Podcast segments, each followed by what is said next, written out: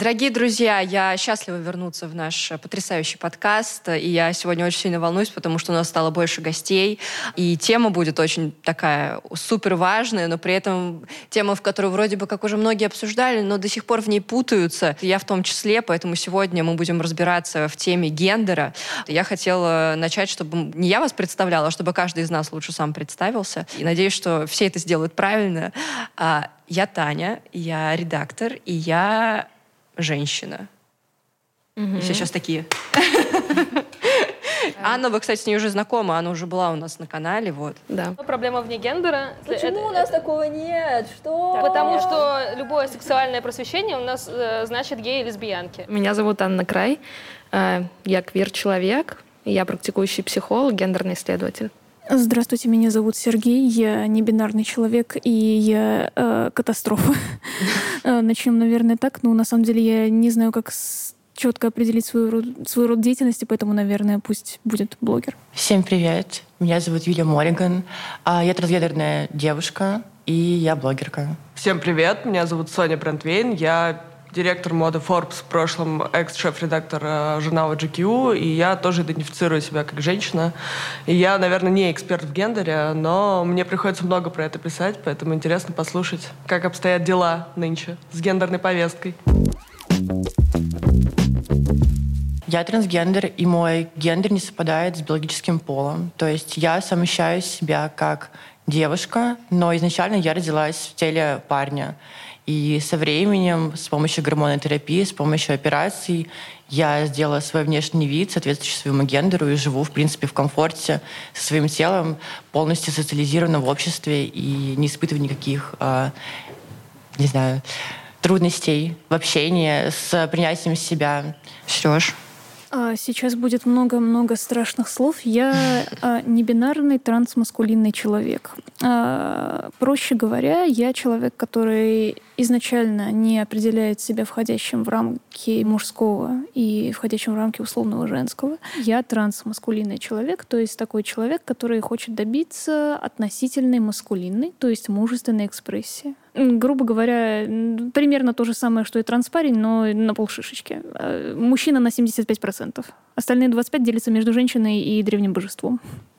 Как интересно. Насколько я могу задавать вопросы про тело, например? Я думаю, что это нужно у каждого, и каждый спрашивать. Да. Мне комфортно. Я, Тебе комфортно? Да. А тебе комфортно? Зависит от вопроса же. Ну, да. из разряда. Я, допустим, да, хочу у я, тебя узнать. Я обожаю отвечать на неэтичные вопросы. У меня есть много-много проработанных уже на многих-многих людях интересных шуточек в случае э, совершенно неэтичности, поэтому я не оскорбляюсь, я абсолютно не... Я просто, чтобы вы понимали, вчера мы на планерке такие думаем, блин, у нас нет ни одного человека, который был бы против, и получается, что у нас нет вот этих вот стереотипов, которые мы, допустим, озвучиваем, а потом мы на них отвечаем, и я такая думаю, блин, мы все будем сидеть и просто друг с другом соглашаться. Да, каждый может выбирать, что хочет и так далее. Вот, я прям очень сильно из-за этого расстраивалась.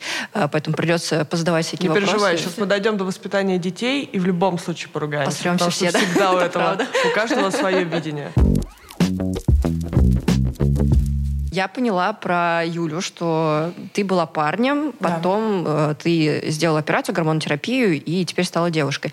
А у тебя я не понимаю просто, ты э, теле женщины? Да, была я, ли гормонотерапия, не была и так далее? Что ты планируешь? в данный момент угу. гормонотерапия, потому что у меня была долгая и мучительная история с ментальным здоровьем э, в плане не то чтобы поисков диагнозов, но в попытках определить, что же не так вот тут вот происходит и здесь творится. Вот. Определить удалось. Я также аутичный человек и считаю это важным проговорить в рамках как раз-таки дискуса об, об идентичности и об инклюзивных пространствах. Вот. Спасибо, что не заставляете надевать мне наушники, потому что иначе я бы сошел с ума.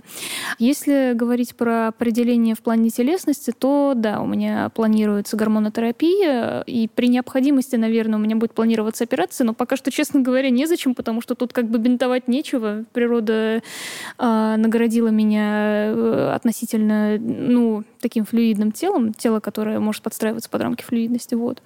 Э, и, ну, я, в общем-то, определяю себя не как вот такого мужчину, а как скорее вот такого мужчину. Я надеюсь, вот эти вот э, жесты были достаточно понятны. Да, да, понятные. А Особенно когда... тем, кто слушает. Да. Прошу прощения. Э, этот жест был э, показывающим сильную физическую руку, этот жест был показывающим слабую физическую руку с ноготочками. А когда ты принял это решение?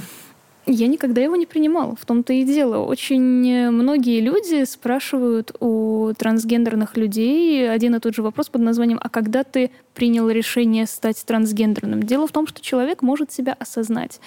Может э, осознать то, что да, ого, я как бы не соответствую определенным социальным предписаниям, вот, и я хочу как-то это поменять в отношении себя и, наверное, свою экспрессию в отношении общества, но э, принять решение стать трансгендерным человеком, это как, ну, как, как, когда ты приняла решение стать женщиной? Нет, у меня не об этом был вопрос. А, когда ты принял решение о том, что ты а, меняешь имя, о том, что ты теперь называешься по-другому, и о том, что ты планируешь операцию? Э, важный дисклеймер. У каждого отдельного трансгендерного человека вопрос с поиском имени и вопрос с операциями идет очень сугубо отдельно. То есть люди могут выбрать себе имя, основываясь на своем прошлом имени. Люди могут выбрать себе имя, просто раскрыть открыв словарик с именами на случайной страничке. Но в данный момент я остановился на таком имени, которое у меня есть, потому что, потому что мне оно нравится и потому что мне его, скажем так, подсказал один, один персонаж. Мне просто интересно, как это м, работает. То есть ты, допустим, себя начинаешь осознавать, правильно понимаю, в каком-то возрасте, и потом ты в определенный период жизни думаешь о том, что все, уже ну, пора... Ну, как раз-таки у многих и цисгендерных, и трансгендерных людей проходит период экспериментов с гендерной идентичностью и период определенного самосознания в пубертатном возрасте. У, у тех людей, выборку которых я вижу перед своими глазами. Начинается переходный период, допустим, все идут в школу, все видят то, что делится на мальчики и девочки. Но все идут в школу, поним... и переходный период это довольно разные. Это ну, тоже имеется в виду вот то, что когда начинается это деление жесткое... От 12 то, до 20, дет... грубо говоря. Там до 4 класса, например, вы еще все дети, вы как-то все вместе вместе бегаете, там прыгаете, потом уже начинается там а, средняя школа, и вас Ну да, в детском саду там... мальчики ходят в колготках, и это супер. Слушайте, ну неправда, ну тоже да, по-разному бывает, потому что вот меня в пять лет, например, невозможно было э, ну, заставить, чтобы я носила платье. Ну никак. Ну то есть я устраивала скандал и говорила о том, что нет, боже мой. И это связано с гендерной экспрессией, да. В детском садике мы вместе коллективно с моими одногруппниками, если кто-то из них меня узнает, обнаружили, что есть мальчики, есть девочки, мы разные. Это ага, уже достаточно четкое гендерное это... определение, когда ты понимаешь с детства, например, что трогать себя за половые органы не надо публично, ну, так, так это нам прививается. У тебя уже есть в 4-5 лет довольно четкое осознание, что есть разные гендеры, точнее, не гендеры, mm, а Пол. биологические полы, скажем так, и ты понимаешь, что есть разница. Угу. Ну, у всех разный опыт. В первом-втором классе спокойно приходила а, в школу с куклами, и мне никто из детей ничего не говорил. То есть я спокойно там играла, хотя это было еще в Иркутской области, в маленьком городе, и вроде бы должны быть наоборот как-то более негативно настроены, но все было окей. Нет, мне просто интересно, в каком, например, возрасте ты э, там сказал, теперь говорите «сказал», теперь говорите ну, то есть обращайтесь ко мне по-другому. Понимаете, тут такая проблема, что я не помню примерно 95% своего детства, как и многие мои знакомые, у которых было довольно травматичное детство в связи с абьюзивными родителями. То есть с родителями, которые активно применяли либо физическое, либо эмоциональное насилие. И поэтому, ну, как бы я помню, что я осознал себя как человеческое существо и впервые вышел из странного состояния небытия примерно лет в 13, когда я сбежал от своей матери. Ну, приблизительно в этом возрасте. А до этого я абсолютно, ну, как бы у меня были моменты, которые я помню либо на побережье Индийского океана, потому что моя мама была в какое-то время в, скажем так, секте в Индии. Это, это долгая история, это, это, конечно, интересно, но не сегодня, наверное, вот.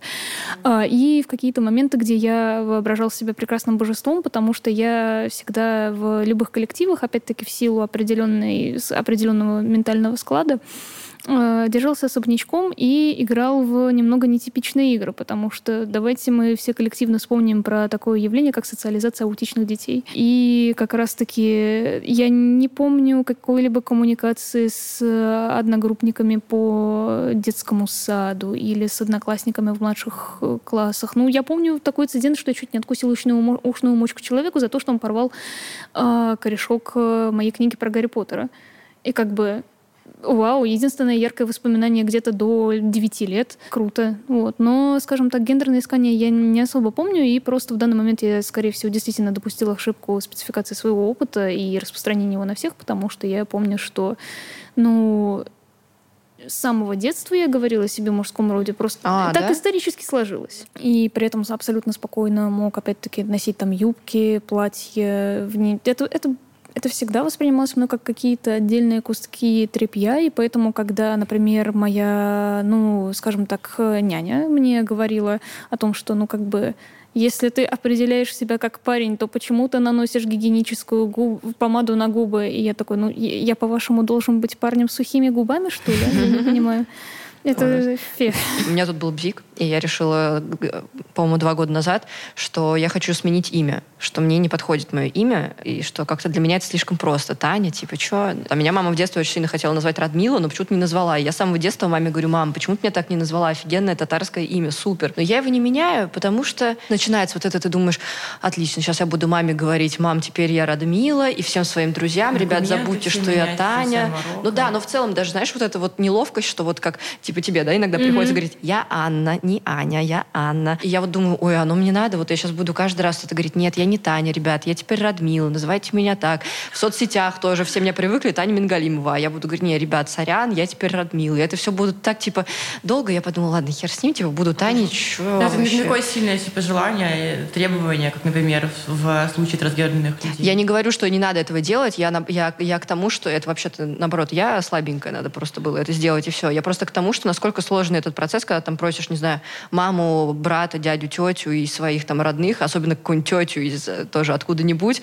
Э, Тетя Наташ, я теперь Радмил. Просто... И она такая, ой, что ты выдумываешь? И вот это все. И как ты это долго проходишь? Юля права, что это вопрос внутреннего желания. Он, например, даже у людей, у которых э, это не связано с транспереходом, бывает довольно сильный. То есть есть многие люди, которые принципиально хотят быть Анна или угу. Дарья да, или большое. Наталья. Угу. И они будут до последнего тебе напоминать и говорить. Угу. Меня как человека, которого зовут Софья, это еще, возможно, София и еще Соня, миллион раз задает вопрос, э, как нужно меня называть. Я всегда спокойно говорю, мне вообще без разницы. Uh-huh. То есть я супер индифферентный к этому человек. Есть люди суперчувствительные. У меня а, есть друг, коллега, он поляк, его зовут Патрик Филипп.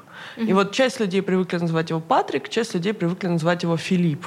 И он не понимает, мне кажется, иногда, к какому единому знаменателю и как можно это привести. И это вообще не история про транспереход, но тоже про попытку себя идентифицировать и как-то свое имя в обществе четче обозначить. И это почти всегда сложно, даже если не связано с гендером, потому что ну, люди не любят перестраиваться. Когда Слушайте, ты... я помню, что у меня было просто... Ну да, мне очень важно, что меня называли Анной, они сокращали до Ани. А, у меня там в семье всегда называли Анной. Но в какой-то момент, когда началась школа, мне пришлось свыкнуться с тем, что ну, Аня, Аня, думаю, вот.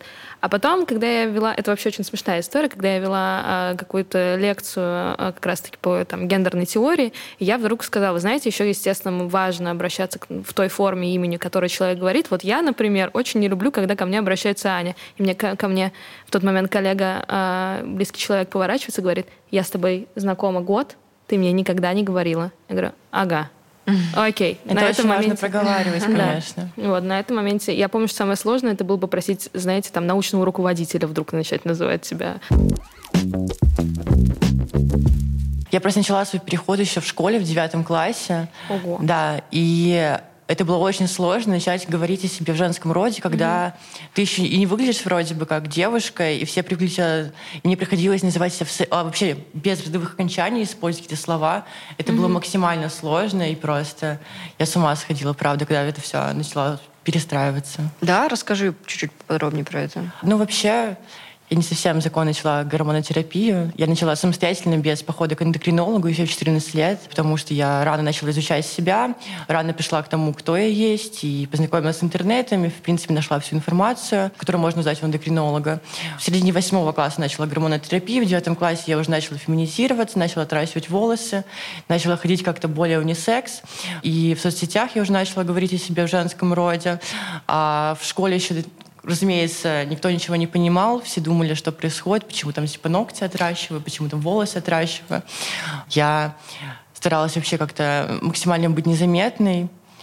Было сложно очень. Но после того, как я закончила школу, после того, как я ушла из этого общества, которое знало меня как а, Сережа на тот момент, я максимально стала чувствовать себя комфортно. Ну, то есть на улице как бы я социализирую еще тогда. То есть на улице все думали, что я девушка, а вот в школе кто меня знал, ну, те, кто знал до раньше. этого, да. И после школы все, больше не было никаких проблем с этим никогда.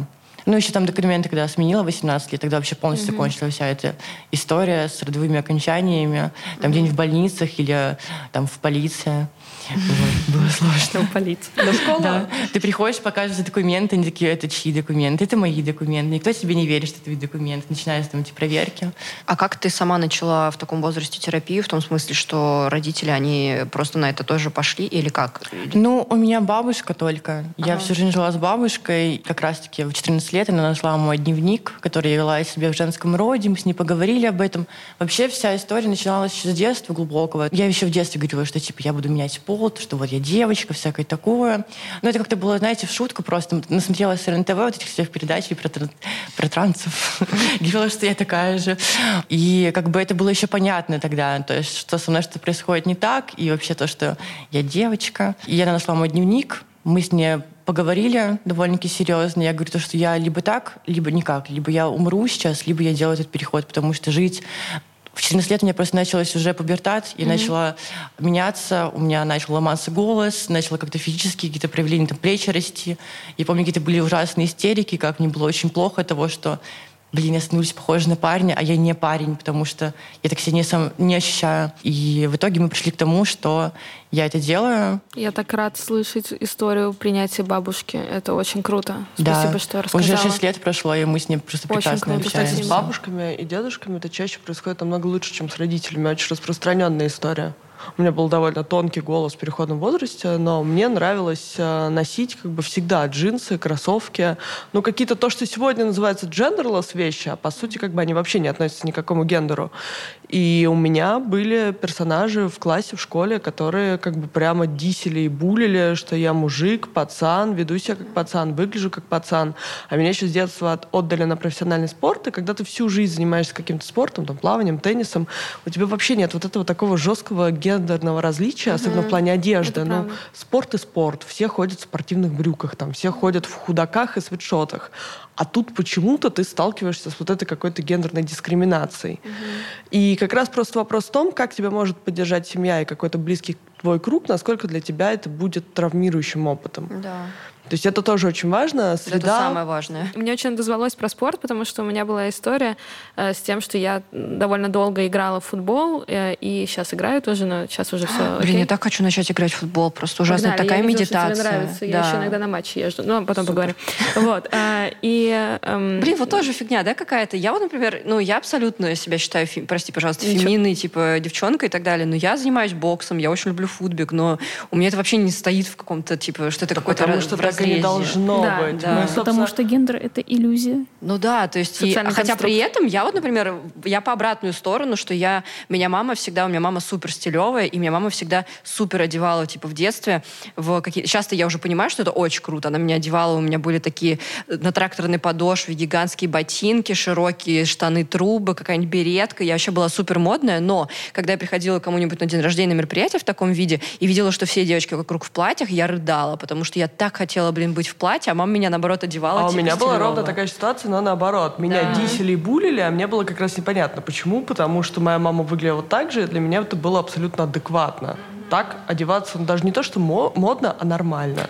Ну вот я вернусь к футболу. Здесь просто ровно про это, потому что у меня была история. Мама уже меня простила за то, что я ее рассказывала. В общем, мама очень не любила, что я играла в футбол, а папа был очень за. Мама мне говорила, ну как же, ну может на балет.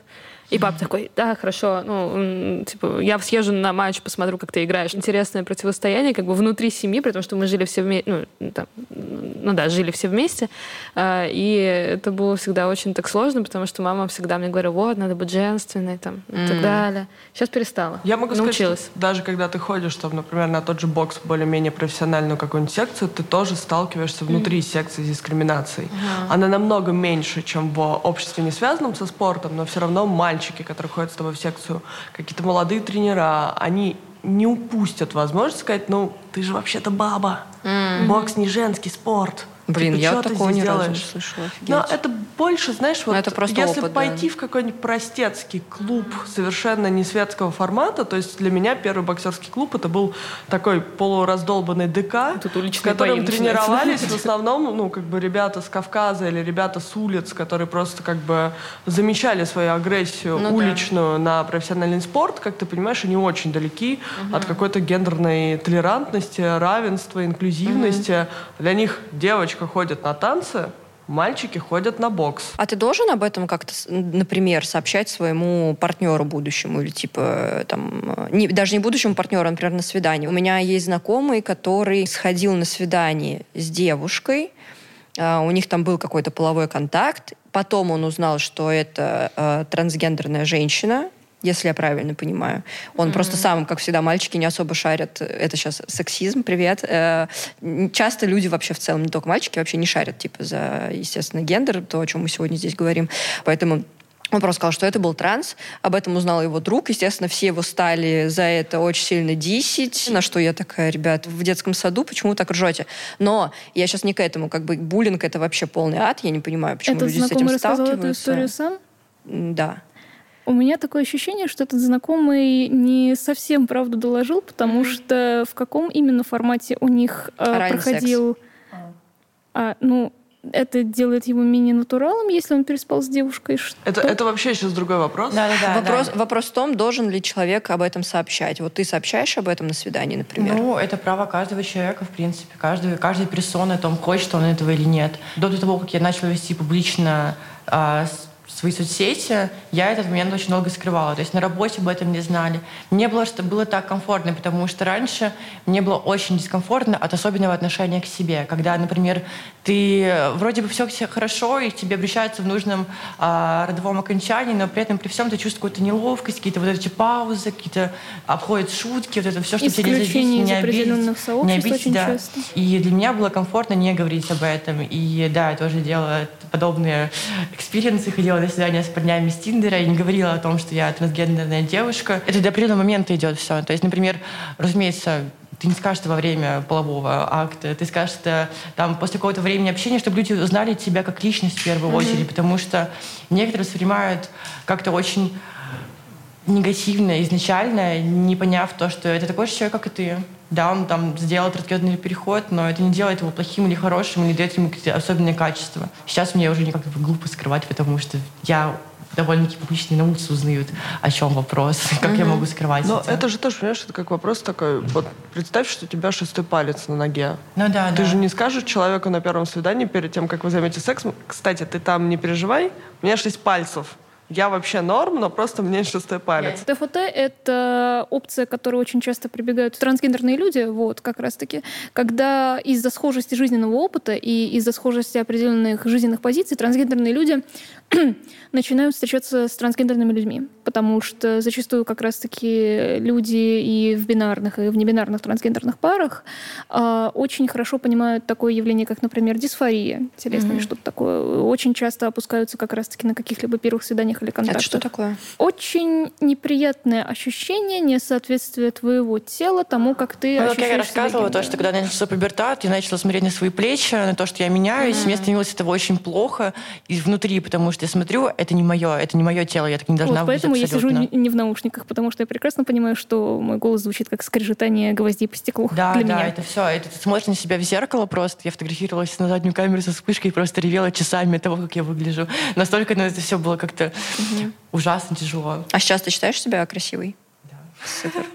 Я живу в полной гармонии, я просто настолько счастлива. Ну, я, в принципе, об этом даже не задумываюсь на самом деле, поэтому я не настолько... а, для меня эта тема изучена, всех этих гендеров и прочего, наверное, грубо как-то было сказано, но просто как бы я завершила для себя весь свой переход, и я просто... Для меня этот большой груз с плеч ушел. Я такая, вау. А сколько лет потребовалось на переход? 14 начала, где-то через год я уже вышла на full time. Full time Мгм, ты когда full-time. забиваешься в общество, социализируешься, когда общество воспринимает тебя так, как, ну, как, как твой гендер. Точнее, общество Вот. может не воспринимать, но ты себя в обществе ставишь да, так. Да, да. И в 18 я сделала операцию, сделала документы, и все. Как бы. Сейчас уже шестой год идет, как я сделала все это. Ты же ведь операцию делала не в Москве, правильно? Ну, я делала только грудь и орхиэктомию. Орхиэктомия — это удаление тестикулу. Угу. Потому что со временем гормонотерапии у тебя перестают э, работать половые органы, они атрофируются, и это большой риск раковых заболеваний. Приходится там делать операции. Поэтому, кстати, а. например, многие и небинарные трансгендерные люди, и многие трансгендерные люди, которые, например, занимаются тестостероновым гормональным переходом, они делают переход не полный, угу. а они принимают такой, например, препарат, как благодаря которому идет определенное, скажем так, изменение голоса и изменение э, волосяного покрова тела, реструктуризация каких-либо мышечных масс, грубо mm-hmm. говоря, тело начинает развиваться по-другому. Yep. Я бы хотела добавить то, что для всех трансгендерный переход, он разный абсолютно. И для кого-то а, завершение трансгендерного перехода, например, заканчивается тем, что просто поменять документы. Для кого-то это сделать голос, для кого-то там, не знаю, просто как-то выглядеть а, соответствующе своему внутреннему самоощущению. Меня часто спрашивают, а ты будешь делать вагинопластику? Mm-hmm. Ты будешь завершать свой трансгендерный переход? Я говорю, а мне комфортно сейчас, я для себя его завершила. Пожалуйста, хватит лезть ко мне в трусы и спрашивать, что же у меня там, потому что это мое личное угу. дело. Я для себя все. Это, кстати, очень интересный на самом деле момент про не, что можно совершать неполный переход. Это прям такой, мне кажется, он для многих полный, всех полный, он да. Полный. А, он считается он полный. Это для себя внутреннее самоощущение. А, для кого-то он полный или Это ошибочное мнение, ага. что тебе кажется, что полный транспереход — это вот я... Там отрезать, тут пришить, да, и все, да. ты уже сделанный. То есть у меня, например, есть коллега, он работает в британском э, Воге, он просто объявил, что он совершает транспереход, поменял документы, человек стал женщиной, поменял имя, теперь все обращаются к ней как она, полностью воспринимает ее как женщину, но это вообще практически никак не касается ее внешности. То есть у нее длинные волосы, она иногда красит ногти, иногда делает какой-то макияж, но при этом ни в одежде, ни в гормональной какой-то терапии, ни там, в операциях на гениталии. На самом деле это настолько все просто. Просто говорить не он, а она. Неужели так сложно? Для этого человека будет лучше, а для тебя это ничего не изменит. Ну, Или здесь они. в оправдание скажу, Или что они, иногда, да. правда, наверное, бывает сложно переобуться, привыкнуть. Потому что мы просто привыкли к этому. Как вот э, считается, например, когда Кейтлин Дженнер э, стала э, женщиной, то ее дети продолжают называть ее отец. А вот ты, допустим, когда тебе говорят там, ты, ты дочь или ты сын, например? Ребенок ребенок? Я не определяю никак ни сына, ни как дочь, потому что мое понимание гендерной идентичности и мое понимание того, э, что я за человек, что, скажем так, я за биологическое существо Homo sapiens, оно немного отличается от э, общесоциализированного и общепринятого, скажем так, потому что у меня не было опыта стандартной социализации, которая была у людей, опять-таки, в силу а, определенных альтернативных штук. И как бы мнение таких людей тоже надо учитывать, потому что их гораздо больше, чем вы думаете. По поводу детей, во-первых, я не знаю, буду ли я заводить детей. А, потому что лично, по моему мнению, я могу завести ребенка только тогда, когда я буду ментально к этому готов, только тогда, когда я смогу взять на себя такую ответственность. Это вам не собаку и не кошку завести, э, это вам не татуировку набить, скажем так. Э, дети — это более перманентная вещь. А, и только тогда, когда у меня будет финансовое на это средство. То есть это, в принципе, три основных пункта, которые я учитываю в первую очередь. И, скорее всего, это, естественно, будет не в России. И, ну, как бы, наверное, они будут меня называть отец, но, в принципе, может быть, даже по имени. Для меня, на самом деле, все равно. Например, бабушка, да, допустим, она меня приняла, она называет меня так, как мне удобно, мне комфортно. То есть у нас за 6 лет моего трансгендерного перехода ни разу не было по этому поводу ссор. Она как к этому привыкла уже, и все. Мы, типа, мы с этим смирились. Не то, что, например, у меня есть отец, с которым мы не общаемся, не общались никогда. И он там считает меня, например, своим сыном. Мне, если честно, плевать кем он меня считает, как он меня называет. У меня есть мое окружение, мои друзья, там, коллеги, бабушка, допустим. И они относятся ко мне а, так, как мне хочется, как мне удобно. А то, что там другие люди, допустим, как хотят, так, так называют, так хотят, так и обращаются. Вообще, меня это никак не касается, это их личное право.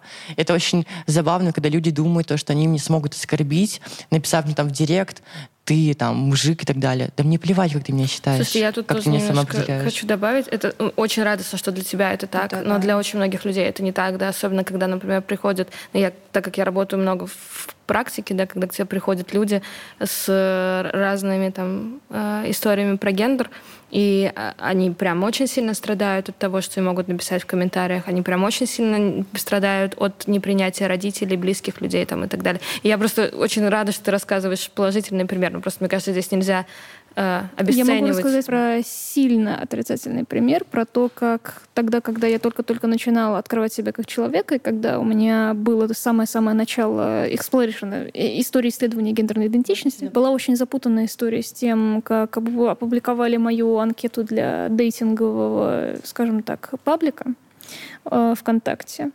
А, которая была написана довольно миметично сама по себе, и, возможно, вы ее видели. Я не люблю ее цитировать, потому что это для меня довольно неприятное воспоминание, но, в принципе, после этого сначала начали звонить журналисты мне и моему отцу, потому что у разных людей очень разные культурные и социальные бэкграунды. Когда ты, например, изолирован в рамках э, своей идентичности между, скажем так, определенного круга друзей и знакомых, есть возможность это поменять. Но когда ты оказываешься в такой ситуации, когда твой отец немного более известен, чем ты, и ты, скажем так, где-то облажался, то тебе это будут, наверное, напоминать до конца твоей жизни. И в этой ситуации я очень сильно сочувствую такому человеку, как Эллиот Пейдж, например, mm-hmm. потому что, скажем так, желание э, триггер-ворнинг, скажем так, э, время...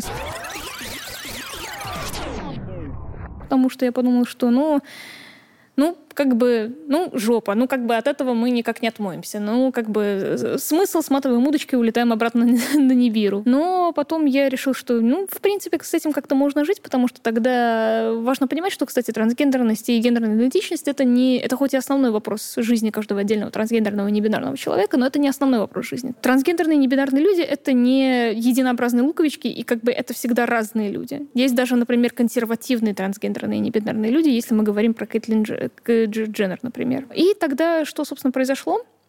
А, произошло сначала вот как раз-таки попытка суицида, а потом я потихонечку научился с этим жить. Потому что я понимаю, что я никогда в жизни не отмоюсь от этого клейма под названием «ребенок такого-то, такого-то актера», и никогда в жизни не смогу смыть себя эту ассоциацию, ну, Ладно, окей, тогда, наверное, просто в определенный момент, когда моя, скажем так, активистско-просветительская деятельность в рамках социальных сетей, в рамках каких-то отдельных проектов, которые я делаю очень медленно из-за ментального здоровья, когда она будет завершена, то тогда я, наверное, просто смотаю манатки, соберу, скажем так, своих партнеров, и мы уедем куда-нибудь в лес или в другую страну. В медиа и в СМИ уже запомнили то, что у меня было несколько имен, которые я постепенно меняла, между которыми я лавировала. Одно имя я даже оставила себе в качестве творческого псевдонима, потому что это приятно. Вот, и потому что я им гожусь, и оно хорошо звучит, которое я сделала. Вот. Но сейчас, как я заметил, какой-то очень странный и интересный эффект, что последнее имя, которое я выбрал, и которое, скорее всего, уйдет со мной в документы и со мной в могилу, я думаю, я надеюсь, очень как-то появилась на слуху у многих людей, и люди как-то более охотно называют меня вот как раз-таки про твою историю с э, твоим именем по поводу Анны uh-huh. и по поводу истории того человека с двойным именем, о котором вы как раз-таки рассказывали.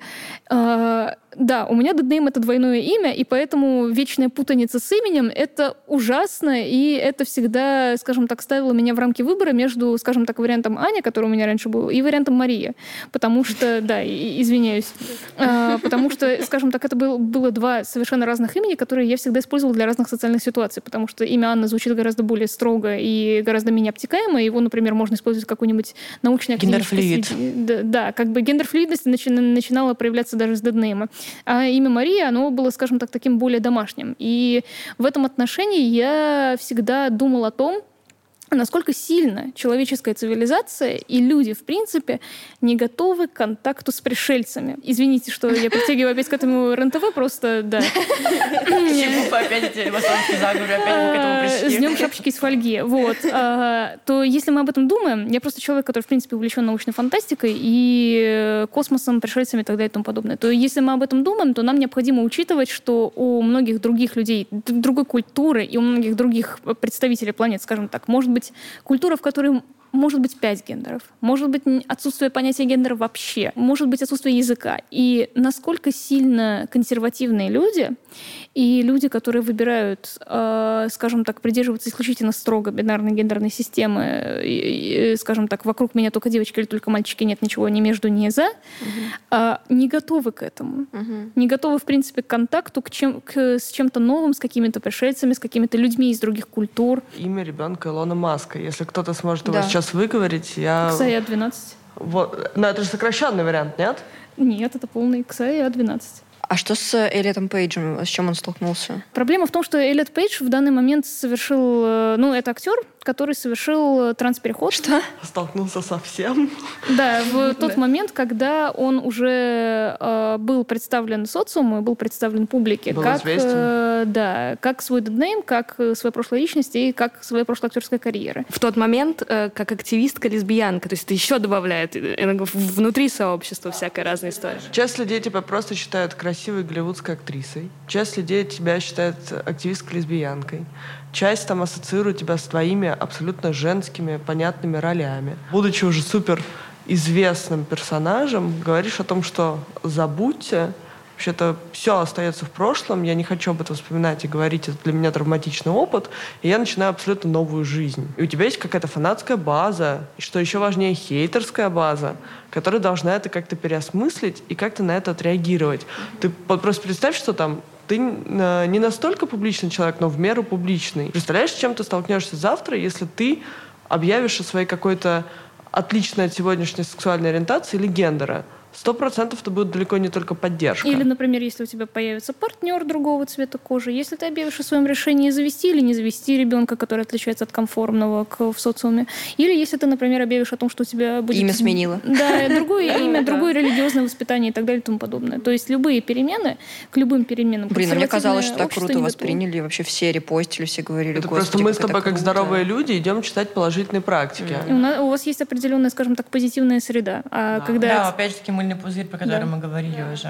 Просто хочу завершить тему с тобой. Вот Ты вел блог, все тебя знали как определенном человеке. и Ты Не, я не вел блог, я просто существовал. Я просто, А. скажем так, был и являюсь ребенком актера Михаила Ефремова в, в этот момент. В определенный момент, в шестнадцатом году, всплыла эта анкета, и начался очень массированный бу- А буллинг в со анкете стороны- было написано, что ты трансгендер или, или Ну, что? Почитайте сами, умоляю, я не А, хочу окей. цитировать. Вот. Короче, там были какие-то некие инсайты, условно. Да, Ага. вот, с которыми я хотела поделиться с потенциальным ближайшим новым кругом общения, но потому что я был малолетним идиотом, извините, ре- резкое высказывание, я приложил к этому свою настоящую фотографию. Пренебрегая всеми правилами анонимности в интернете, ну и как бы полилось дерьмо по трубам, и э, пришло, пришла, скажем так, такая ситуация, что начали травить абсолютно все.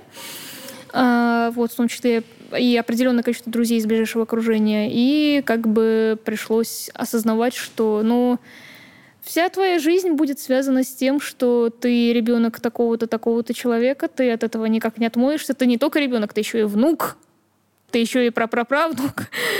А, вот, и, как, короче говоря, как ты смеешь позорить семью, род и так далее и тому подобное. Ну, конечно, в такие моменты, я так понимаю, что важно понимать, что нет, ты не только как бы сын, дочь, неважно Мгм. кто, ты вообще как бы отдельный человек, вот это все, правильно понимаю? Ну, да, все, в принципе, главный герой своей игры, и мы как бы это... Слушай, тут просто вопрос в том, хватит ли у тебя сил закрыть глаза на то, что происходит вокруг, потому что остановить это нереально. У нас на сегодняшний день пока страна, которая слишком любит деанонимизацию, которая слишком любит за других людей делать каминг-ауты, то есть вспомнить того То же... есть аутинги. э, Да, И аутинг, я-то выжил, а представьте себе о количестве тех людей, которые не выжили. Ну, то есть даже вот история, Карен Шейнян рассказывал, он абсолютно открытый гей уже супер давно, но все равно для него это была неприятная история, когда какой-то человек, с которым он переписывался в дейтинг-приложении, зачем-то наделал скриншотов из их личной переписки и выложил их в сеть. А всем так нужно, это на самом деле ужасно. Типа даже у меня, у меня а, в Инстаграме написано в профиле, в описании трансгендерная женщина,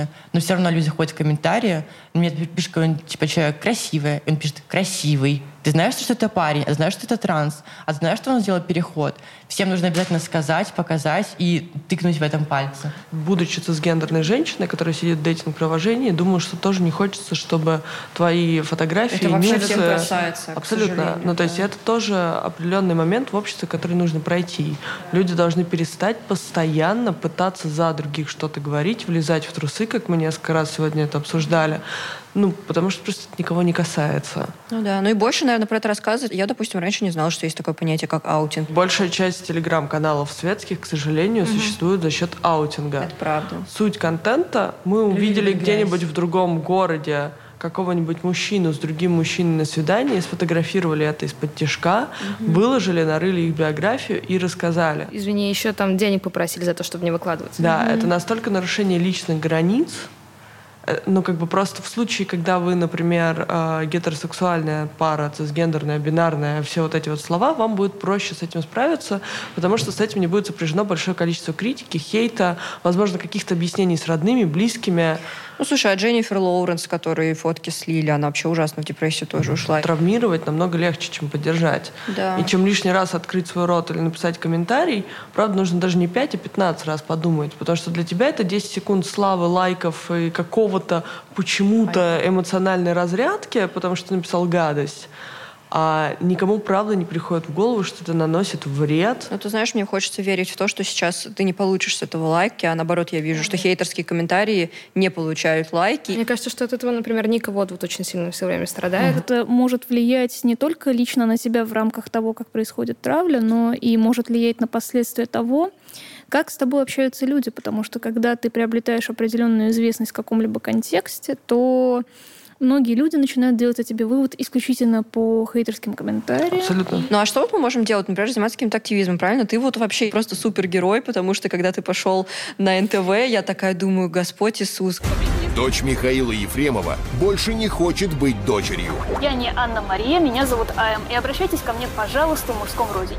Это же ведь просто... Это, скажем так, всегда вот в этом плане это довольно интересная история, потому что сначала ты читаешь книжку про Гарри Поттера, а потом ты Гарри Поттером становишься сам, потому что ты, у тебя есть такая возможность, которой я до сих пор стараюсь пользоваться, хотя бы я знаю, что это довольно контроверсивная тема, но когда есть хотя бы какая-то видимость да, у да. людей, хотя бы где-то, и когда эту видимость можно хотя бы за счет ну, чего-нибудь, ну, мельчайшие детали сделать положительной, потому что на фоне истерично визжащего Милонова я все-таки смотрелся довольно неплохо. Благодаря этому я вижу, что, ну, окей, не все потеряно, и мне до сих пор есть, по причине, есть, есть определенная причина лично у меня, по которой мне не нужно совершать суицид, по которой мне не нужно уезжать из страны пока что, и по которой мне нужно продолжать говорить о том, о чем я говорю, потому что в той ситуации, в которой я нахожусь, само по себе мое существование и моя, скажем так, сексуальная ориентация и какие-то абсолютно базовые человеческие вещи касательно того, как я выбираю партнеров, касательно того, как я живу, они сами по себе всегда являются политической деятельностью и политическим активизмом. Когда ты совершаешь какой-либо коммент когда ты уже публичный человек, или когда ты даже не публичный человек, а просто человек, то любое твое действие становится высказыванием. И это очень грустно и печально. На Фейсбуке можно выбрать 71 вариант гендера. Как тогда нам выбирать вообще из всего многообразия? Сейчас Я, наверное, гендер — это спектр. Да, Погнали. Да. Ну, видишь, ты сама справилась, у тебя получается. Да. Мне кажется, что здесь вообще очень есть э, смешная картинка в интернете, которая называется «Хлебный ну, бред...» э, Господи как его, человечек, короче, где там есть разные-разные э, спектры, э, и 71 — это еще маленькое количество выбора. Да? Да. Ну вот э, сразу же, наверное, люди будут задавать вопрос, ну вот давайте, сейчас у нас вот тут будет 100-500 людей, а как же теперь тогда всех определять? Ну, наверное, главным ответом будет это спросить у человека, как он себя определяет. В Европе, значит, когда ты устраиваешься на работу, то там прям есть определение, то есть там тебе говорят, э, как вы себя определяете? И там, если я не ошибаюсь, him, his, что-то такое, такое. Э, да. Там такая же история сексуальной ориентации. Если ты поступаешь в любой вуз в Америке или Великобритании, у тебя есть отдельная графа в заявлении, в котором ты должен выбрать сексуальную ориентацию. Там тоже представлен огромный спектр. И, честно говоря, учитывая, что когда ты заполняешь национальность, гендер, сексуальную ориентацию, гетеросексуальность даже не идет в начале. Но там обычно mm. всегда есть вариант «не хочу указывать». Да, но есть же вот этот миф о том, что это влияет, и что ну, да. они стремятся к наибольшему diversity, inclusivity, и поэтому, как бы, если ты можешь выбрать, лучше выбрать. Это же такая же история, как и с э, расовым diversity, то есть люди стараются поддерживать э, различные меньшинства, чтобы у тебя было так называемое понятие cultural diversity, то есть когда ты живешь в России, ты не можешь до конца точно понять, как коммуницировать с представителями, там, например, э, из Афроамерики. Ты не до конца понимаешь их культуру, их язык, их mm. правила коммуникации. Если ты учишься в среде, в которой представлены наиболее разные люди, ты наиболее просвещен и понимаешь, как коммуницировать, как э, избежать unconscious bias, то есть всех этих mm-hmm. э, непредсказуемых, непонятных тебе предрассудков. Спасибо, что э. перевела, потому что мне уже плохо. Я такая, так, я сегодня в терминах, то буду долго разбираться, а ты еще на английский я, перешла. А, я такая... Просто, по сути, слов-то нет, ну, то есть инклюзивити да, да. мы же тоже толком не переводим. Ну, инклюзивность можно перевести как... Все равно ну, многим непонятно. Ну, я не соглашусь, потому что, например, есть тема с людьми с инвалидностью, и там давно про инклюзивность вот, говорят. это, мне кажется, первая ассоциация. То есть, когда ты слышишь инклюзивность, она в первую очередь про людей с особым да. развитием, э, с какими-то особенностями движения, а не про гендер. Очень есть хорошая метафора и доступное объяснение для людей, которые вообще не шарят, которые мне попались не так давно, ну, как сказать, не так давно, лет пять назад, в одной прекрасной поэме а, это то, что ориентация и гендерная идентичность — это как два носка. Ага. Они не обязательно должны сочетаться, они не обязательно должны быть одинаковыми, потому что они используются для разных ног, и они, скажем так, имеют разные функционалы.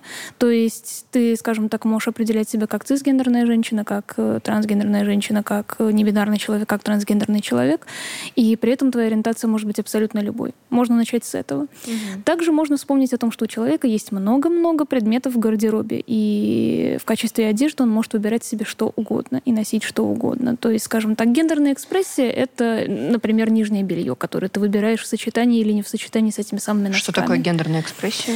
А, это то, как человек либо ведет себя, либо выбирает себя вести, либо переучивает себя вести под э, рамки общества, либо в рамках того, как ему комфортно. То Например? есть, грубо говоря, ну вот есть феминные девушки, угу. а есть более маскулинные девушки, угу. которые более мужественно себя ведут. Извиняюсь за использование слова мужественно, потому что не все мужчины. Вот они трудности да. перевода. Вот, но я постараюсь сейчас э, объяснить максимально просто и максимально более-менее корректно. И как раз-таки гендерная экспрессия это то, как ты выражаешь выражаешь свое самоопределение в соответствии с своим гендером. Ну, условно, гендером. я могу быть, э, например, ну вот это, наверное, к тебе же, да, ближе относится, если я правильно понимаю. Да, можно сказать, что я не могу себя отнести к феминной девушке, потому что я довольно маскулинно одеваюсь, я довольно напористо, опять же, что приписывается мужскому гендеру, то есть mm-hmm. это так общество решило, что так ведут себя мужчина, не женщина.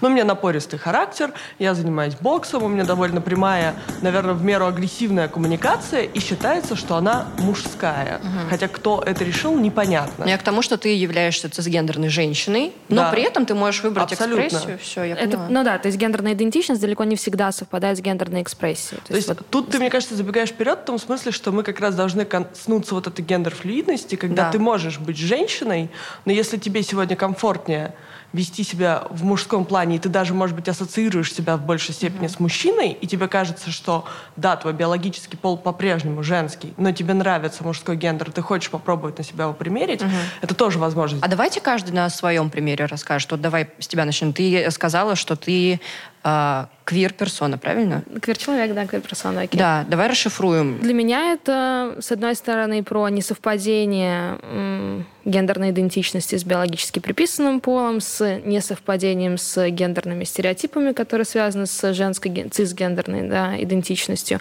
И мне м, нравится определять себя в контексте просто квир-спектра, не выбирая там другого какого-то для этого слова. Я ничего не понимаю, просто сижу и думаю, вау. На каждом полете выбор из курицы и рыбы. А у вас как бы такая ситуация в жизни сложилась, что вы вегетарианец. И вот это вот является как раз-таки концепцией небинарности. Ты живешь э, в смысле, что делить на ноль нельзя, а перед что всегда ставится запятая. Угу. Тебя это мучит первые четыре года школы, ты это вбиваешься в голову. Понятные, простые правила.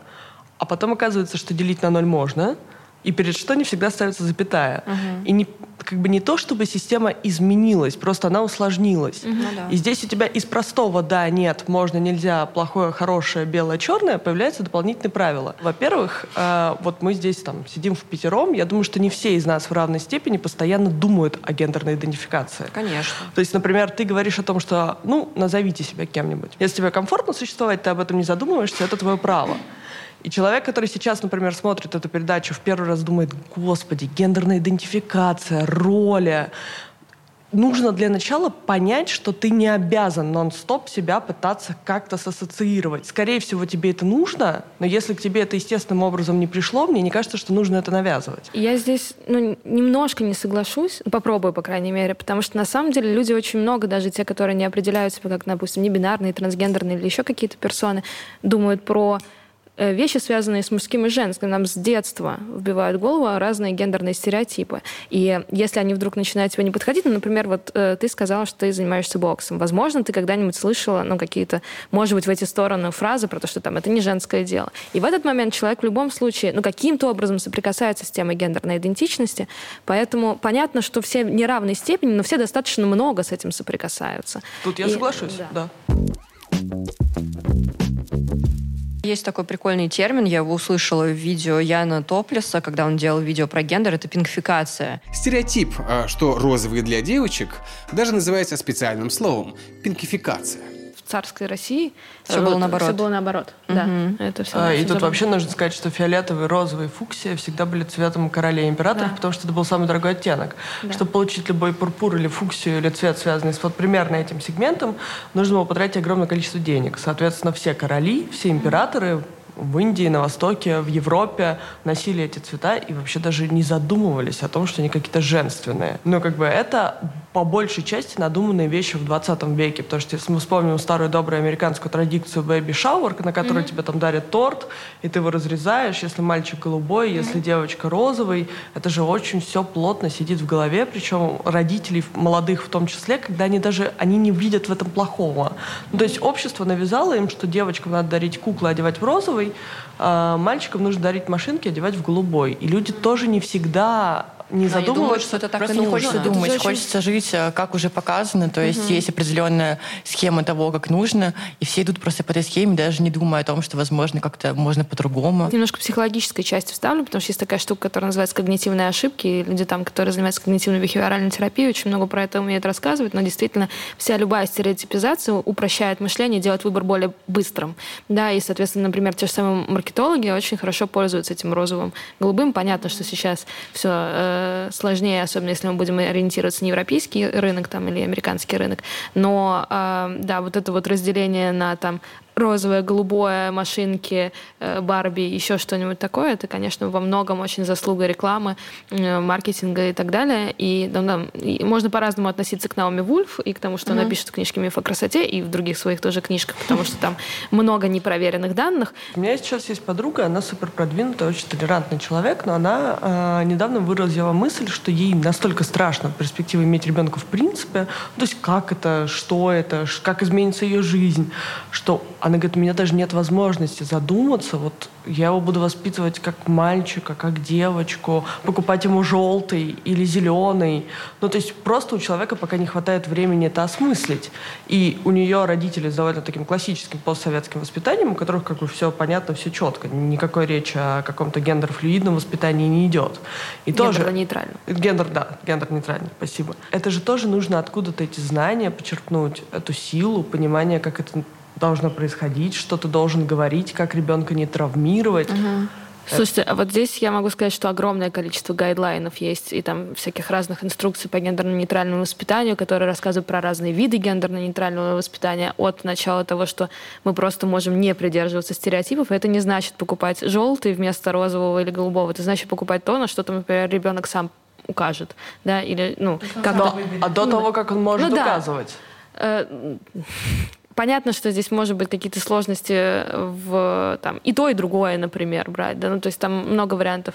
Э, до, э, здесь мне, наверное, основной мысль хочется сказать, что про гендерно-нейтральное воспитание много исследований есть. И там, например, э, в скандинавских странах очень много в школах внедряется разных занятий, которые являются гендерно-нейтральными. Там, и в школах учат учителей обращаться правильно, спрашивать, как это делать и так далее. То есть здесь скорее про границы, про корректность и так далее. Это же не значит, значит, что мы э, там сразу пытаемся растить человека в постгендерном сообществе, ну, потому что его нет еще на самом деле. Только переход делаем mm-hmm. от суперзашоренного такого стереотипного общества к какому-то более продвинутому. И то, я думаю, тут да. надо понимать, что американцы, может быть, его делают, а мы пока, мне кажется, так к нему начинаем. даже так, на мягких ну, Каждый в своем пузыре, в котором да. существует, тут в зависимости от, да, конечно. А давайте обсудим, нужно ли вообще воспитывать гендерно-нейтрально. Ну, мы, в принципе, все идем к тому, что все эти стереотипы в плане того, как должен вести себя мальчик, как девочка, вот все гендерные стереотипы, стереотипы, они уходят. То есть и в будущем, как-то, мне кажется, мы идем к такому обществу, когда все будут, в принципе, одним целым, нейтральным таким, не, не, не делиться. Почему мы не можем это. воспитывать детей как людей в первую очередь? Ну да, да. То мне есть кажется... мы все в первую очередь люди, каждый mm-hmm. человек, он сам волен выбирать себе, как ему выглядеть, как ему жить, что ему делать. И вот эти все рамки, они просто ужасно ограничивают и давят, и вообще в них нет никакого смысла, и мы только сейчас это все создаем, понимаем и пытаемся от них отказаться. Тут же первый, самый базовый вопрос, который вызывает обычно конфликт, он даже не про гендер, а про то, что многие сейчас хотят уйти от концепции самого пола. То есть, чтобы у ребенка долгое время было право выбирать не гендер, а пол. То есть, чтобы ты, ну да, сейчас же говорят о том, чтобы вносить, например, свидетельство о рождении или в документ третий. так называемый третий пол или не указан. То есть это уже речь не про гендер. Ну, мы можем тоже делить пол на, там, не знаю, генетический, хромосомный, биологический и Безусловно. так далее. Там просто много вариантов. Его же вписывают Блин, как же нам сейчас всего... не хватает какого-то человека, который будет супер против, потому что мне прям дико было бы интересно узнать. А смотри, позиция, позиция, позиция супер против будет очень простая. Че вы тут несете да. херню, все усложняете, нормально жили, вот ты нормально написано, что ты женщина, и все. Будь женщиной, носи платье, Это позиция розовое. очень не, понятная. Ну, слушайте, не обязательно настолько будет, ну, как бы, просто так, может быть, окей, давайте я попробую вас, попробую сейчас порефлексировать. Ну, например, а, вот рождается девочка, и ей, допустим, может быть в первые годы жизни жизни хотя бы нужно все равно говорить, что ты девочка. Там. Зачем? В годы жизни человек будет что-то еще давайте я тоже. Вот, вот спасибо большое, потому что мы до трех лет, э, у нас только формируется язык и мышление, и автобиографическая память, и до трех лет, вообще там, ну, от двух с половиной до трех лет, мы помним довольно э, отрывочно и практически ничего. Поэтому угу. то, что ты будешь говорить в первые два года... Согласна. Хорошо, тогда другое, что до совершеннолетие это как родился, так и есть, а пускай после 18 уже выбирает. А почему 18? И, и у тебя практически все сексуальное осмысление происходит задолго до 18. Это правда. 18 лет откроешь... О, секс, влечение. Хорошо, хорошо, третий вариант. До пубертата. Вот во время пубертата Что такое пубертат? выберет. Пубертат а сколько? 14, 12, 13. А почему такие цифры? ребенок, а ребенок он нейтральный. Что мы будем делать с детьми-акселератами, которые развиваются гораздо раньше, чем их сверстники? И если ты да. посмотришь на средний возраст лишения девственности по стране, это 12-13 лет. То есть в 10-11 лет люди, скорее всего, уже сталкиваются с первыми сексуальными контактами, с поцелуями, объятиями, эмоциями, чувствами. И то есть ты до 10 лет ребенку говоришь, ты девочка, тебе должны нравиться мальчики, ты вот Тем должна более... быть такой цисгендерной, бинарной. Два года около коляски. А в, 11 лет, а в 11 лет говоришь, ну ладно, можешь сейчас что передумать. Тем более, на самом деле, общество прекрасно справляется с функцией родителя, который должен говорить, ты девочка, ты девочка, ты девочка, потому что мы не должны забывать, что воспитание ребенка происходит не только в рамках семьи, семьи. Также на воспитание оказывают влияние другие социальные институты, детские сады, школы, подготовительные кружки, спортивные какие-то секции, а, дворовая компания, палки, шишки и так далее и тому подобное. Вот. И если задуматься, и если попытаться на определенной степени настроить свою оптику и присмотреться к тому, насколько сильно на вас влияет гендерная идентичность лично ваша, и насколько сильно вы а, попадаетесь на хитрые, коварные уловки гендера, вот, то это гораздо более глобально, чем вы думаете. И это гораздо более плотно сидит в подкорке, потому что это транслируется на вас в буквальном смысле со всех сторон. Но вы этого не осознаете, потому что вы это как бы вы не находитесь с этим в контрах и в конфликте. А может быть тогда есть еще такой путь, что мы говорим, допустим, ребенку, ты там девочка или ты мальчик, по полу своему, а потом уже, допустим, в 6 лет ты замечаешь, что он больше тянется к куклам, и ты, и ты его, ну, не перестраиваешь. Ну, ты просто такой, ну, окей. определением пола. Типа, игрушки, в принципе, не должны быть определением пола. Это Если правда. ты видишь то, что твой мальчик, ребенок тянется к куклам, ты знаешь, то, что типа теперь он девочка, mm-hmm. и теперь нужно к нему как-то по-другому относиться, потому что не должно быть деления никакого игрушек. Игрушка это игрушки. Вот это ужасная это мысль, правда. что если девочка играет в пистолетики, то значит mm-hmm. она почему-то пацан, а если ее тянет на бокс или там, я не знаю, футбол, то значит она лесбиянка, а если хочется носить там какие-нибудь мужские, условно, опять же, mm-hmm. мужские вещи, короткую стрижку, то все это значит она на один шаг уже ближе к транспереходу. Ну, это бред. Mm-hmm. Ну, то есть откуда это вообще взялось, особенно из постсоветского государства, где огромное количество женщин были близки к военному прошлому, у которых были короткие стрижки, довольно мужеподобные луки, мужеподобный характер – ну, то есть, мне кажется, это настолько надуманная история, что вот как раз... Ну да, до этого вообще мужчины носили платья, парики, красились. Это навеяно вот чисто модой, вот этой вот рекламами и так далее. В наше сознание, наша подкорка просто забита, и все мы думаем теперь о том, как это должно быть. Хотя раньше так никто не думал, все было наоборот, и все жили спокойно. И вообще очень все странно. Нет, ну, раньше тоже не все жили спокойно, мы тоже можем увидеть кучу разных довольно ну, неприятных примеров про гендер. Гендерных рамках. Про ориентацию, про ну, что угодно. Да, ну, ну, вспомним, там, как нам преподносит пример Жанны Дарк, да, например, ну, то есть условно исторически, там тоже очень много вопросов. Бинарность э, выбора, она именно что про упрощение. Очень многим людям хочется, ну, не хочется, или там они так привыкли, например, жить. Это быстрее, это проще, это понятно, когда у тебя есть уже заданные рамки. Как только у тебя эти рамки раздвигаются, становится страшно, неопределенно. Вообще во многом э, гомофобия э, от, э, и трансфобия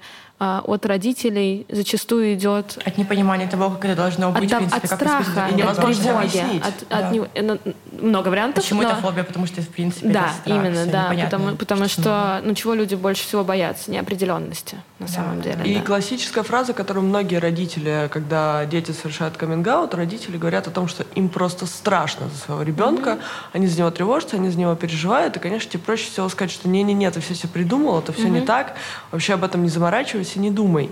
Или и просто это... молчи, никому не рассказывай. Да, ну все же живут, и ты сможешь. И это базовое начинать, вот Таня, собственно, спросила, чего делать. Как минимум с ребенком разговаривать. разговаривать. Потому что зачастую, когда дети приходят к маме, папе, там, и говорят, слушай, вот у меня вот так, а там у моего друга Вани из детского садика вот так. Что это все значит? Там, как появляются дети? Что такое пол, гендер? Многие же и не объясняют. А многие не знают даже. Сами. Да. А еще у нас многое нельзя говорить, да, и тут в этом смысле, если мы говорим про подростков и про детей, э, понятно, что мы сталкиваемся с большими сложностями относительно законодательства или там еще чего-то в этом роде. Хотя понятно, что на самом деле это все не так, и это можно очень понятно обходить. Э, но просто люди часто просто из-за самоцензуры боятся уже начинать об этом разговаривать, да. Я все-таки тут вспомню Таню Никонову, да, которая хотела очень написать Э, книжку про, да, соответственно, как разговаривать с детьми э, о сексуальном развитии там, и так далее, и гендерной идентичности. Светлая память. Светлая память, да. Еще очень важно понимать, что лично вот я как человек, который довольно долгое время рос вне рамок восприятия какого-то общественного строя, я не понимаю, почему биологический пол, вот чисто то, что у тебя находится в нижнем белье, то, что у тебя находится в рамках твоего мешка с костями, а, то, что у тебя там находится в ДНК, не может быть лично твоим делом и делом твоего врача. Как бы я не совсем понимаю, зачем нужно указывать то, какой формы у тебя гениталии в твоих документах. На что это повлияет? Я открываю пост Бородиной. Вы его, наверное, видели про э, Даню Милохина. Да-да-да. Про Куда катится этот мир? Вот так начинается пост. Вчера, думаю, все видели звезду ТикТока, нарядившегося в женское платье и позировавшего рядом со своим братом. Я все понимаю, хайп, подписчики, нужно, чтобы о тебе постоянно говорили, но мне кажется, мы двигаемся куда-то не туда. А, есть окно Авертона. Оно подразумевает, что постепенно что-то ненормальное может превратиться в норму. Постепенной подмены понятий от шока до принятия. И вот это страшно. Мальчик в платье или с накрашенными ногтями. Это вроде шалость, а в масштабе поколения поколения. Дети смотрят, дети воспитывают, дети перенимают и теряют ориентиры. Пропадает понимание того, какой он мужчина. Пропадает гендерная грань, которая нужна для, которая нужна для нормальных взаимоотношений и в обществе, и в дальнейшем в семье. Я не ханжа, но меня все это смущает. Социальные сети таким образом давят на неокрепшую детскую психику, и это превращается в навязывание. Как у Анны нога задергалась. Я не против самовыражения, не против креатива, но как же мне хочется, чтобы мальчики росли мужчинами, а девочки видели в них опору, защиту, а не маникюр с гель-лаком и кружевные юбочки. Я уверена на сто процентов. Я уверена сто процентов, что она делает специально, чтобы хорошенько подгорели у кого-нибудь э, пятые, пятые точки. Я так не думала, Чтобы это репостнули себе. Нет, я тоже, как бы, когда это увидела, тоже себе репостнула, тоже высказала свое мнение. И мне кажется, то, что она в тот момент получила себе очень много э, внимания, медийности, подписчиков Ну давай хотя бы думать, окей, не об этом, а то, что есть люди, и их огромное количество, это бред, которые потому думают что и раньше платья тоже были, вспомни, те же, тоже 19 Валерий Леонтьев, Валерий а Леонтьев просто, мне кажется, кажется... Это бывшая, а, нет, настоящая ведущая Дом Филиппа. Бывшая уже, Дом 2 закрылся. Валерий Леонтьев, когда, мне кажется, ну, каждый да. раз, когда говорят Филипп про Таню Милохина или ну, Леонтьев это прям а, еще больше, Шура, да, да, Шура. Это все было. Просто меня как человек, все который... было, есть и будет. Почему-то далее. в моей жизни так вышло, что я четыре раза брала интервью Дани Милохина, и мы, мне кажется, уже практически породнились. И каждый раз все, кто вот у них появляется эта возможность, спрашивают меня, ну что ты думаешь про него на самом деле? Он абсолютно, это же, это же падение морали и нравов. И я все думаю, а кто такой Даня Милохин? Тиктокер популярный. Один из самых популярных тиктокеров. И тут хочется вернуться к мысли, которую сказал Сережа. Люди бы меньше лезли не в свое дело. Угу. Вот правда. Кому Но это, знаешь, разница? даже больше про то, как нам воспитывать наших детей. Я вот к этому разговору. Она говорит, что это ужасно, что у нас теперь не будет, типа, девочек, мальчиков, мужчин. Мальчики, что она говорит? Где Мальчики да... должны быть мужчинами. Где Даня Милохин и дети Ксении Бородиной?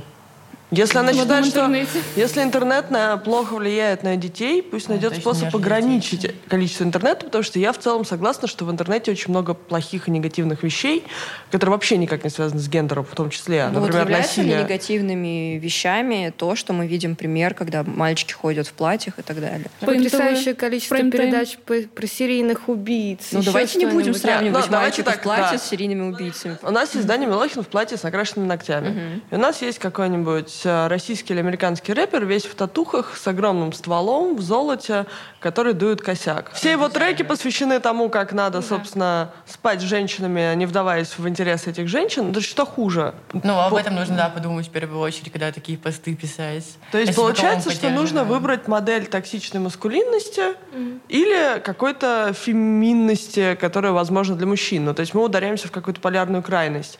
Да, есть Дани Милохинова много. А еще есть много не Дань Милохиных. Очень много других примеров. В том же ТикТоке есть, как он, Даниил Степанов. Алкоголь, фу! Сигареты, фу! Парень, посмотри на мою эстетику. Который э, сигареты фу, алкоголь фу, посмотри на мою эстетику. Это вообще совершенно другая история. Накачанный, мускулинный парень, который считает, что мужики должны круглые сутки тусоваться на турнике. Ну, не получилось быть против немножко. Мне, да, мне, мне все равно хочется понять, блин, как нам, как нам быть? Я обожаю ее, очень многие обожают, э, психолога Стрелецкую. Возможно, да, я ее не так поняла, хорошая. возможно, я ее не так поняла, но она говорила о том, что все-таки в первые годы жизни ребенка ребенку важно в целом давать самоидентификацию, что ты там девочка, у тебя там, я не знаю, длинные волосы или короткие, вот неважно, типа, у тебя там красивые зеленые глаза, но чтобы, типа, ребенок сам себя как-то осознавал, и тогда у него здоровая будет психика, потому что он будет понимать. Хотя а бы что бы с ребенком, если ему это Слушайте, не мы сейчас уйдем ну, вообще в тему грани меня. здоровой и нездоровой психики, во-первых. Что такое здоровая психика, что такое нездоровая психика. Сережа здесь очень правильно сказал, потому что в первую очередь самоидентификация человека — это человек. Ну, то есть это... А дальше, что с этим происходит, как там люди выбирают, не выбирают, э, и какое есть самоощущение у ребенка, э, вот, вот это важно. Важен диалог, и вот чем... Ну, у нас же не умеют родители с детьми разговаривать есть... вообще ни о чем. А скажите, а, а, а вот что именно плохо в том, что какой-то мужчина наденет другой по форме и покрою кусок ткани на свое тело? Вообще ничего. Тут могу как директор моды сказать, что да, давно уже никто об этом угу. не говорит. Огромное количество людей, Джаред Лето, не перестает быть как мы можем сказать, там, мужчиной по поведению какому-то условному от mm-hmm. того, что носит кружевные платья. Mm-hmm. Это вообще такая условность, что даже ее обсуждать не хочется. А вопрос mm-hmm. еще в том, нужно ли это сознание человеку в том, кто он. Ну, изначально вбивать ему и, в принципе, это сознание. Ты можешь просто жить, спокойно наслаждаться жизнью, там, не знаю, получать лучики солнца и радоваться, потому что ты просто наслаждаешься этим моментом. К сожалению, люди очень-очень любят маленькие-маленькие коробочки, которые относятся к их идентичности. Конечно. Начиная от хобби, заканчивая профессией и продолжая тем, какой формы у них пиписька иногда. То есть нужно всегда делиться на что-то, на какие-то гру- группочки. А это происходит неосознанно. Это, в принципе, сама по себе суть человека. Господь совершил очень большую ошибку, когда лю- людям, в принципе, дал возможность комментировать и говорить. Тут еще, Тань, тут же еще какой момент? Ты же можешь своему ребенку, независимо от его пола или гендера, говорить, что у него красивые волосы, что ну, у него да. красивые зеленые глаза. И у тебя еще же очень хороший был в плане пункт про интерсексуальность. Угу. И, э, да. Этого тоже очень много. И у нас в большинстве случаев решения принимают либо родители, либо вообще врачи, которые решают не сообщать, что, оказывается, ребенок интерсекс. И Давайте же... объясним сразу, интерсекс ли это? Аня оставляет да. это слово.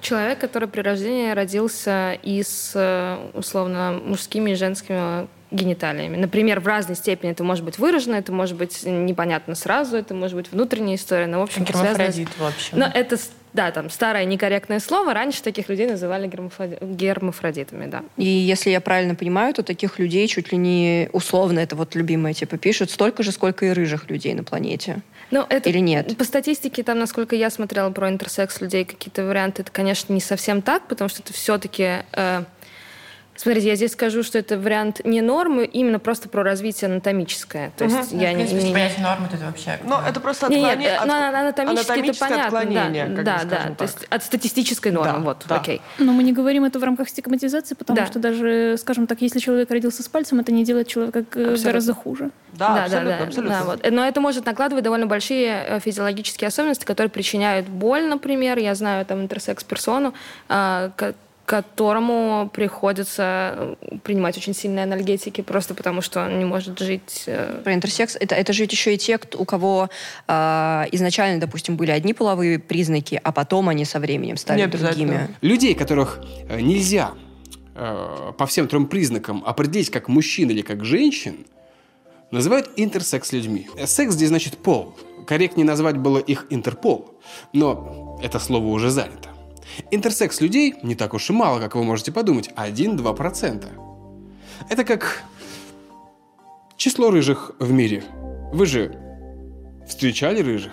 Вероятно, и интерсекс людей вы встречали тоже, просто они вам об этом не рассказывали или м, сами этого не знают. Я имею в виду, такой почему? вариант тоже может Нет, быть. это, такая Нет, вариация это... есть. Про это Да. даже написана целая книга у такого автора, как э, Джеффри Евгенидис, про постепенное э, постпубертатное А, развитие. Это окей. при, по-моему, различии хромосомного пола, Да, который да. есть в ДНК, и при как раз-таки различии биологического пола. То есть это определенное такое генетическое нарушение. Генотипы, фенотипы. получается. Но гораздо более частая история, что ты э, рождаешься с ну, не обязательно одинаково развитыми гениталиями, но, может быть, очень близко к этому. Там, не, не, на 40% одни развиты, на И 60% как такого другие. ребенка воспитывать? Как вот его? Проблема если даже не в этом. Очень часто врачи, во-первых, не сообщают. Да. То есть они не говорят родителям о том, что у вас ребенок интерсекс. Они решают, ой, лучше даже не будем.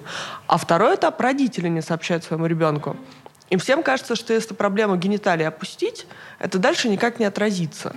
А по факту эта тема все равно может в подростковом возрасте. Опять же вопрос про И во взрослом возрасте иногда Во бывает, когда взрослом человек возрасте. первый раз приходит, делает УЗИ, и ему врачи говорят, вы знаете, да, там у вас еще вот, вот такая Более вот того, особенность». это может как бы все равно изнутри иметь на тебя влияние.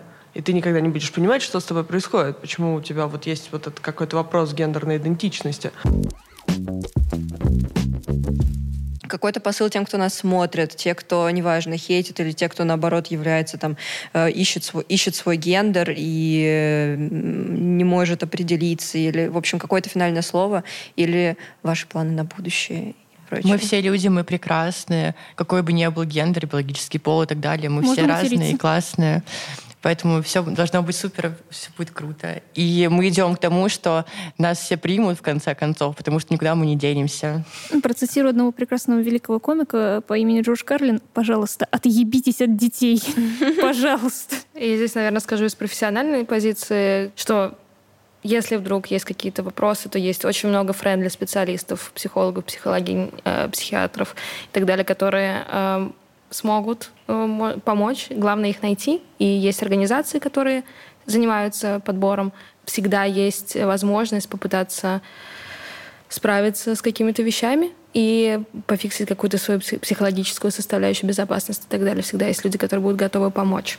Да, искать поддержку самое важное, это правда. Ну, я, наверное, закончу мыслью. Как Анна сказала почти в самом начале, существует очень много литературы, очень много информации, которая позволит расширить свой кругозор. Если вы пока чего-то не понимаете или не принимаете, или не знаете про ориентацию, про э, трансперсон, про гендерную идентичность, почитайте. Прежде чем писать комментарии или осуждать, или навязывать какие-то стереотипы, кликухи, почитайте, изучите и попробуйте понять, э, где вы защищаетесь от неизвестного и непонятного просто на автомате, а где вы действительно что-то не хотите понимать и принимать. Потому что, мне кажется, зачастую люди критикуют и, простите, обсирают, но просто даже не подумав. Надо больше думать и стараться быть друг другу добрее, потому что ну, это такой банальный совет с категории хиппи 80-70-е, но злость, она вообще ни к чему не приводит. И от того, что все занимаются травлей, буллингом и хейтом, общество точно совершенно не становится лучше. Ну, а я, наверное, скажу, что меня, конечно, в плохом смысле, но дико забавляет, когда вот этот вот замечательный закон о пропаганде среди несовершеннолетних, я думаю, окей, то есть получается, эти люди взрослые, они такие собрались там где-нибудь и думают, блин, надо защитить подростков от того, чтобы они, не дай бог, не узнали об ЛГБТ.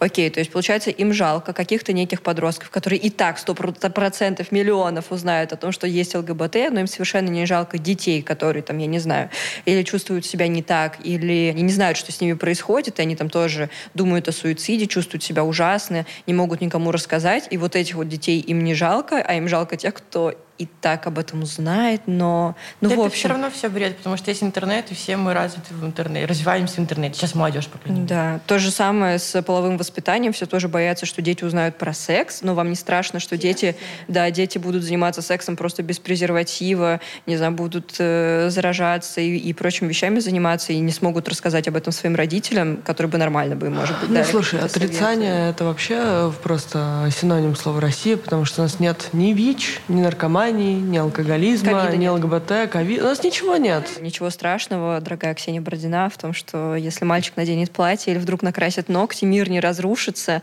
а, и все будет хорошо. Вот, собственно, э, те, кто, мне кажется, люди очень сильно боятся за то, что вот тогда все станут ЛГБТ.